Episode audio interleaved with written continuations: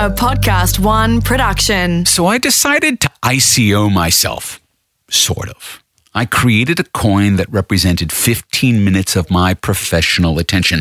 I called it a professional attention token, or PAT, and I launched the Mark Pesce token as an experiment just to see what might happen and learn from the process. One thing I wrote at the time about my practice as a futurist is that it's my job to kick the future until it breaks. And that's what I sought to do with the Mark Pesce token. Could we turn my labor into a currency? And if we could do it for me, could we do it for everyone? Would that change the way we buy and use labor? Would it make labor more fluid? Would it lead to a utopia of productivity and a true meritocracy? Well, okay, all of that seems a bit utopian. But there were some real practicalities to consider. To work, the token would have to be a cryptocurrency, and to be a store of value, people would have to convert their dollars into tokens, and those tokens would have some value relative to a cryptocurrency like Ethereum. And one Mark Pesce token would be equal to such and such amount of Ethereum. Now, I did all of this work back when Ethereum was about $2,000 a piece. But then, as the price of Ethereum started to drop, I realized that it might be possible for someone to buy a token for $100, but by the time they cashed that token in and I could actually receive payment for it, it might only be worth a small fraction of that amount. This is the whole problem we explored in episode six about how difficult it is to transact business in volatile cryptocurrencies. And that's when I first learned about stablecoins. So, a stablecoin, okay, that'll be the solution. And I sat down with a very bright friend of mine, an expert on all things crypto, and I laid out my plans. And when I was done, he shrugged his shoulders and he gave me a, a bit of advice. He said, Mark, if your design needs a stablecoin to work, then your design is wrong. That was a showstopper. And it made me think Am I trying too hard to do this the crypto way? Am I trying to force something that just doesn't fit? Now, this is why I started the project. I started it to learn. So, which is this, I ask myself? Is this science or is this philosophy?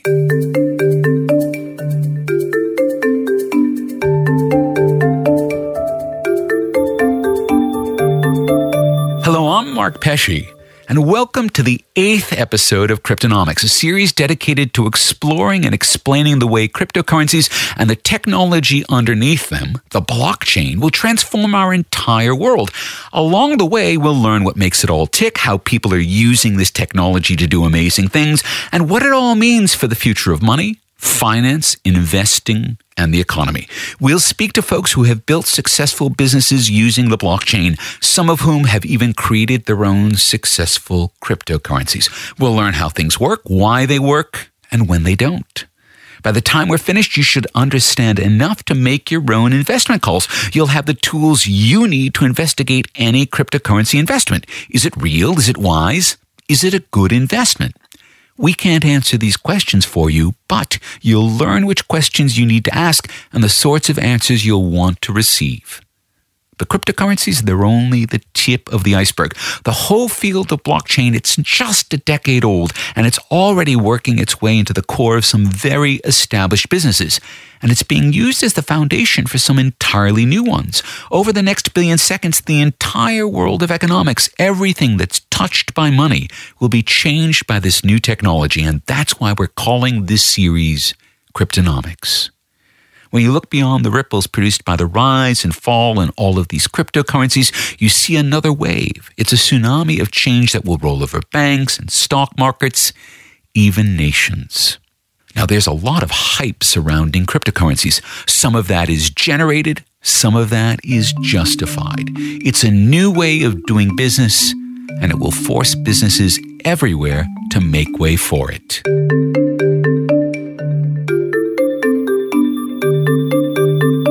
So, this is part two of our episode where we're taking a look at the reasons why people believe in cryptocurrencies, often against all reason. Sometimes it's the dream of riches, sometimes it's the fear of missing out. ICOs exploit both of these, plus an oft expressed idea that a particular ICO will make the world a better place. But that's not the whole of it. Some of these reasons are more philosophical. They come from a particular worldview. But how can you tell? Well, you can start by listening to language. There's a word it's not a new word. It comes to us from Latin, so it's actually quite an old word. But until a few years ago, I never heard this word used. I hear it all the time now, and I've come to listen for it because that word, it tells me heaps about the person who's using it. In poker terms, the word is a tell. It's the kind of tick that lets you know whether the player is holding a winning or a losing hand. This word, it tells you all about their philosophy, the word, well, the word is fiat. In Latin, it means let it be done. It features prominently in the book of Genesis when God commands in proper church Latin, fiat lux, let there be light. In its modern usage, it has nothing to do with light or God. Now it's a way to frame how nations and central banks create currencies by printing them. All nations print money. They've been doing that since the Song dynasty, well over a thousand years ago. Sometimes it gets out of hand, as it did in Germany in the 1920s, and Zimbabwe in the 1990s, and Venezuela in this decade.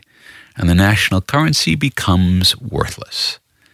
But nearly all of the time, central bankers are very careful about printing money, even when they print heaps of money as they did after the collapse of Lehman Brothers in 2008, which they did to rescue the financial system, when they do it, they do it in such a way that the money effectively disappears down a black hole of bad bank loans. It's a bit of financial wizardry that looks like it should have caused huge problems with inflation.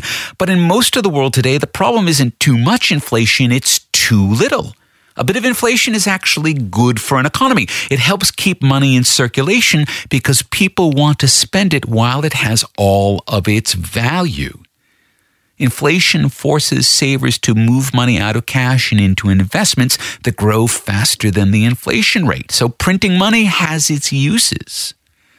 There's long been a community of investors who believe money printing is always a bad idea. For many years, they centered their interest on that most monetary of commodities, gold.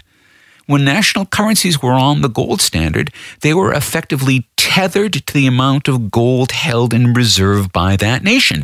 You couldn't print more money without gold to back up those banknotes. Now, in 1970, when the US went off the gold standard and effectively took the rest of the developed world off the gold standard with it, those gold bugs predicted inflation and desolation as a result. And it is true that the US dollar is worth a lot less than it was in 1970. But the economy has grown far beyond that depreciation in the dollar. So these two sides, they argue back and forth. The gold bugs are the minority view, and until a few years back, they were classed as the nearest thing to economic crazies.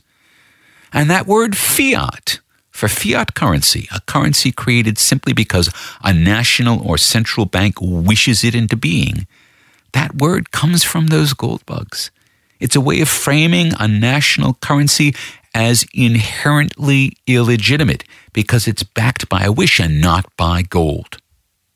And then Bitcoin happened.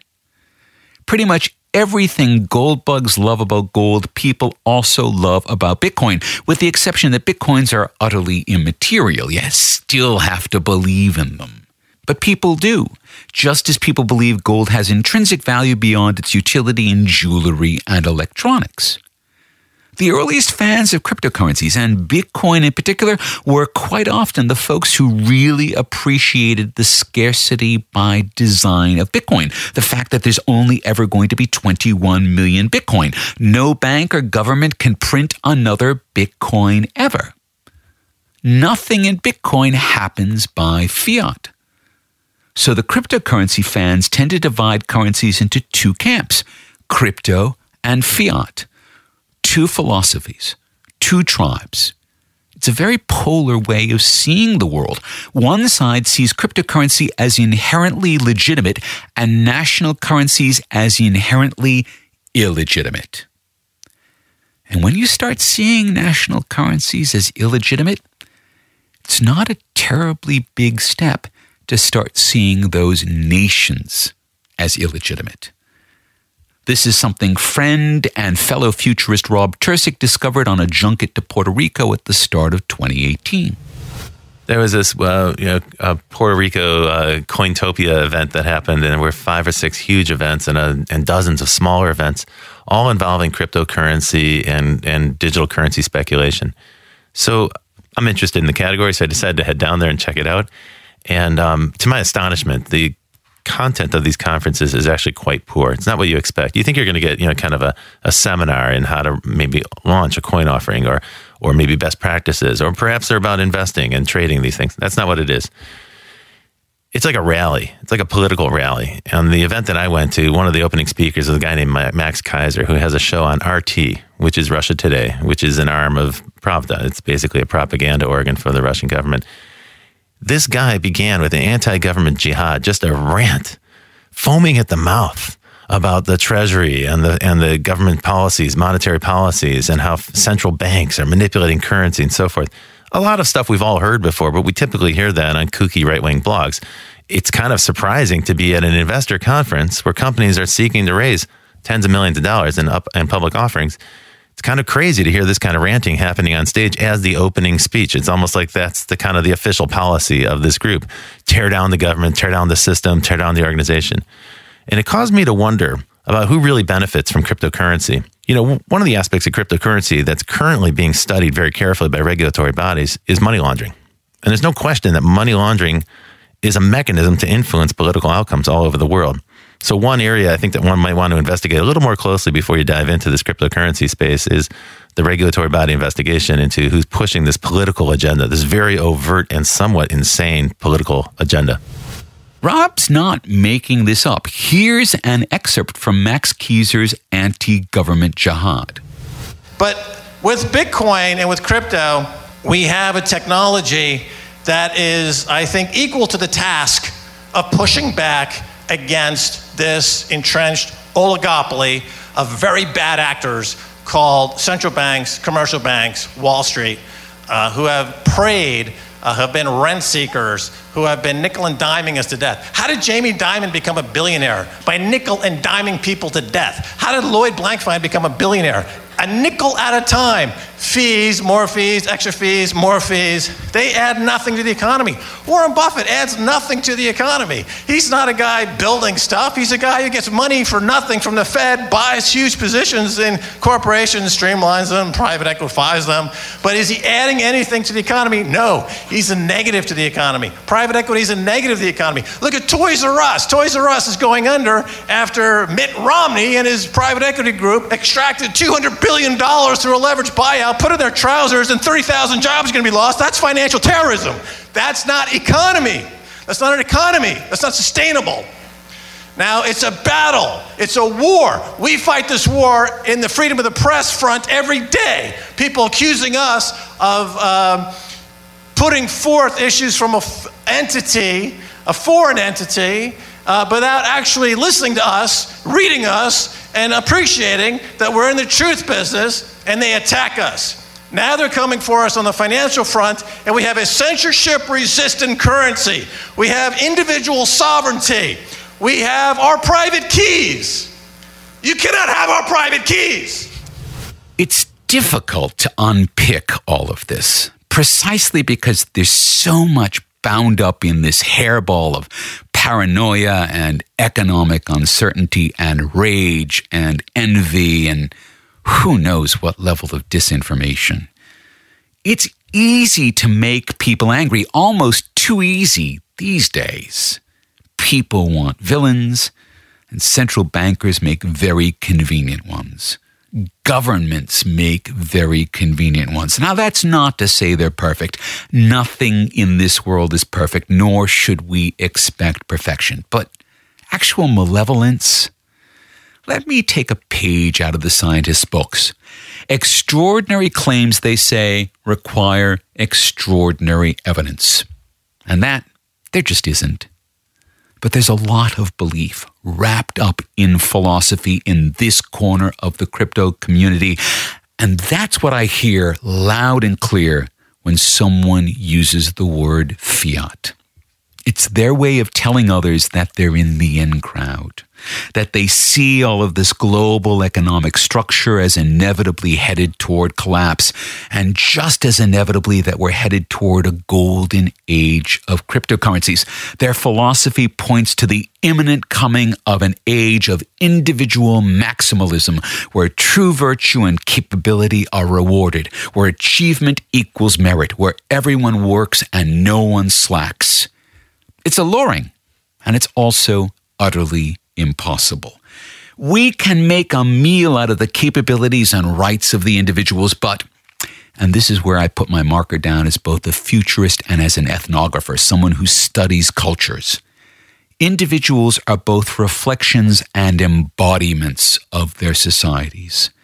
So there's a real tension between the philosophical conception of a cryptopia, where individual rights and individual freedoms are both reinforced and amplified by blockchain cryptocurrencies, and the need to maintain a coherent and stable body politic.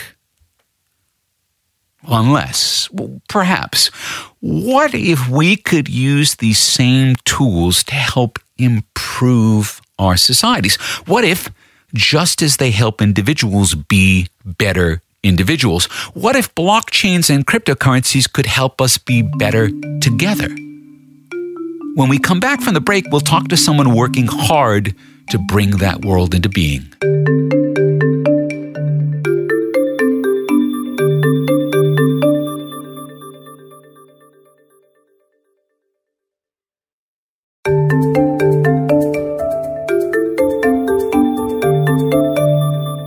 Welcome back to Cryptonomics, where we're looking at the two philosophies governing the world of cryptocurrencies. One philosophy where it's all about helping yourself, where it's right to do so. And another philosophy where it's all about helping others, where it's right to do that. Now, it's not that these worlds are mutually exclusive. They aren't. But partisans in both camps distrust the philosophies of the other. Each feels unsure of themselves in the presence of the other.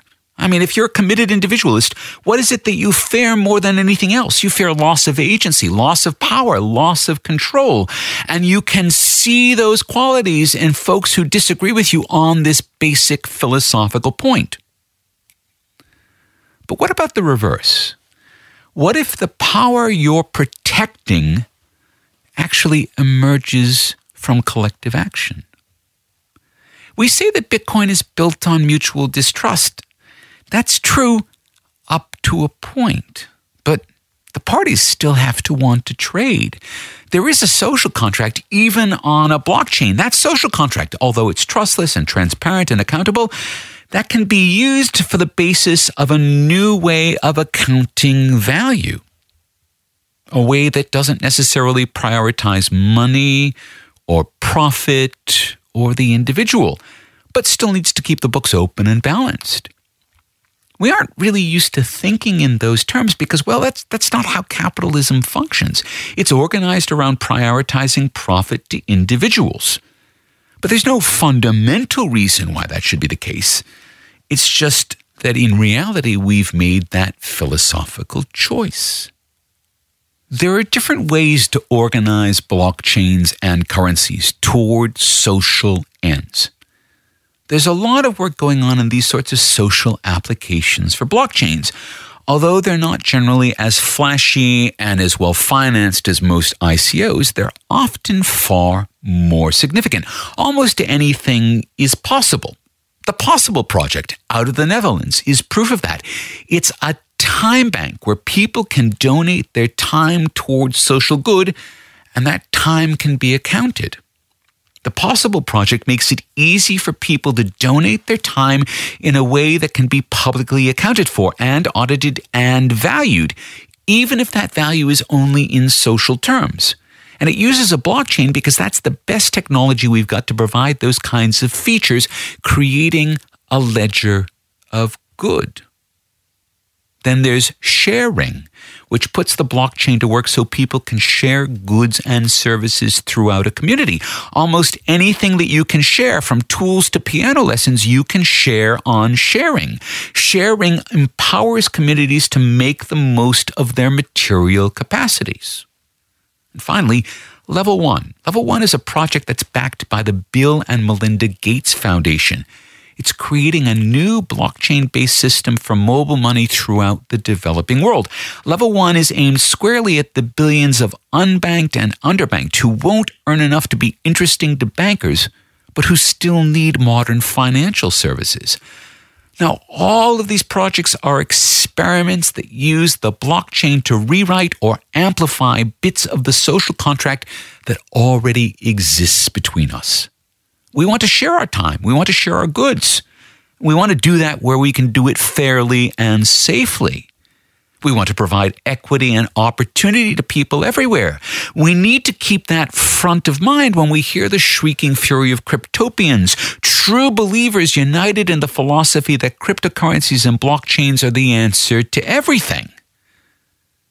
So perhaps it's best to balance Max Keiser with another voice, a calmer one. Michel Bauwens is the founder and executive director of the Peer to Peer Foundation, where he's dedicated himself to helping people find ways to connect, share, learn, and empower themselves. He sees blockchain as a very big deal for social equity and as a way to reimagine how we use accounting. We have a Facebook group with 25,000 people on it, digital nomads.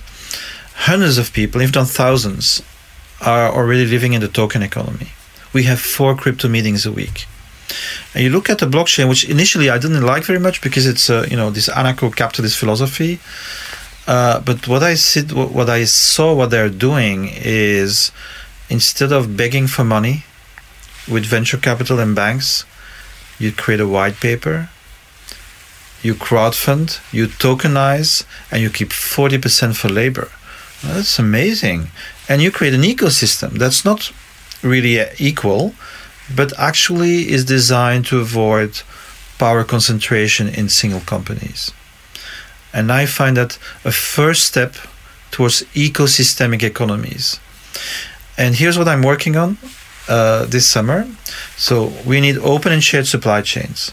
We need circular economies. But if I cannot see what you're doing, I, we can be circular. So we need to open this up, open up the supply chains. So transparent. Yes, and then we need three new kinds of accounting because every change of civilization has been a change in accounting. Mm, we've actually talked about that on cryptonomics. Right, you're absolutely right. Yeah, the the, the, the Sumer, the first uh, writing is a ledger. Yeah. That's that's the state formation of the state. Double entry accounting. Yep. The is capitalism. We have actually three forms of accounting emerging right now. One is open and contributive accounting. A community saying amongst each other, what are we going to consider value, not the market? And you know, creating an accounting system that recognizes contributions. You plug that in in the open in the open supply chain. That's what's happening with the blockchain. Anybody can permissionlessly contribute to the software. Mm-hmm. Don't have to ask permission. Second, REA accounting, resources, events, actions. Double entry looks at the world from the accumulation of capital of a selfish entity REA accounting is flow accounting. So what's happening? What what is flowing in our ecosystem? And the third one is biocapacity accountability. It's how much copper, how much cobalt can we use in our context, context-based sustainability, without destroying the planet, without destroying planetary boundaries. And that's clearly going to be negotiated with everyone else who's trying to use gold or copper or lead or any other resource yes, that's limited. Uh, so there's a project called Reporting 3.0 that talks about global thresholds and allocations and has created a global thresholds and allocations council as a prototype. And you know we know how much copper there is, and we can update it when we find you know new, new copper we we know the biocircularity of these resources you know how much we can reuse after an iteration mm. uh, and that gives you broadly what's available for the planet then of course politics come in what's what's a fair distribution of this uh, and that's of course that's the difficult part but it's already really interesting that it can be done Uh, and I want to add something, so one more. This is okay. This is key. Capitalism cannot fund generative activity. It funds extractive activity. Mm-hmm. You you take value from people and resources. But here's the thing. So Regen Network, Regenerative Network, it's a blockchain project, has conceived something called the ecological state protocol. So you have a state of an ecology, and let's say you want to decarbonize. You have an open system in which everybody can say, I want or have decarbonized. You verify it, you put it on a ledger, and you tokenize it. That's the easy part, by the way. But the next, the next step is having a recognition of positive s- social and ecological externalities. So if you can convince the water company that it's gaining hundreds of millions of euros because organic farmers are not polluting the land, then they can buy up a percentage of what they're saving to finance the tokens. And then we ah. have a generative virtuous loop Right. that can fund a transition. Right. Which is what IBM does with Linux. So it's not utopian, it can be done.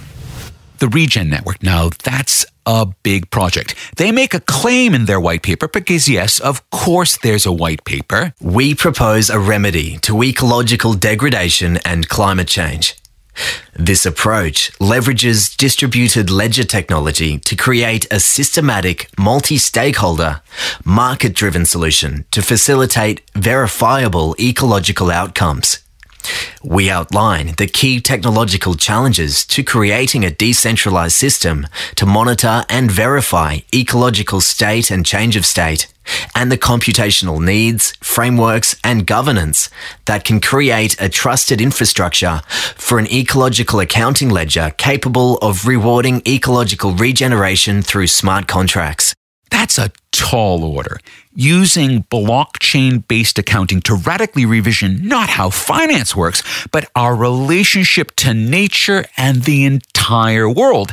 That's the kind of high flown language that ICOs use to sell themselves to the public.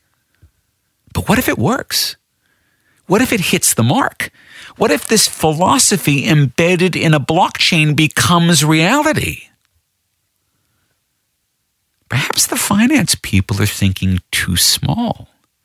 They see blockchain as a revolution in finance, but looking at the Regen network, you can see that some folks see far more than finance in the blockchain. They see a whole new world. Now, back to my experiment with the Mark Pesce token. My feeling experiment. The further in I got, the more I realized that liquidity and labor isn't an end to itself. It's a means to an end. It's not a philosophy. But in creating a solution to a problem, I did learn a lot more about the problem.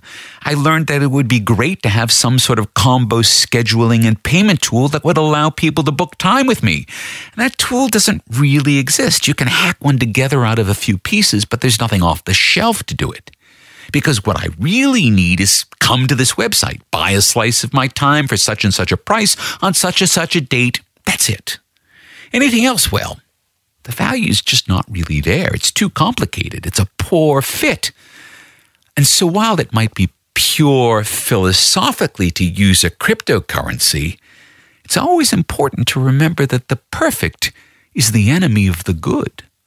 This is not a perfect world. Our solutions are never perfect. And while we may strive for philosophical perfection, we won't achieve it. And we need to allow for more in heaven and earth than are dreamt of in our philosophies. We need to allow ourselves to work both together and for ourselves. It's a muddle. It's always been a muddle. But that's okay.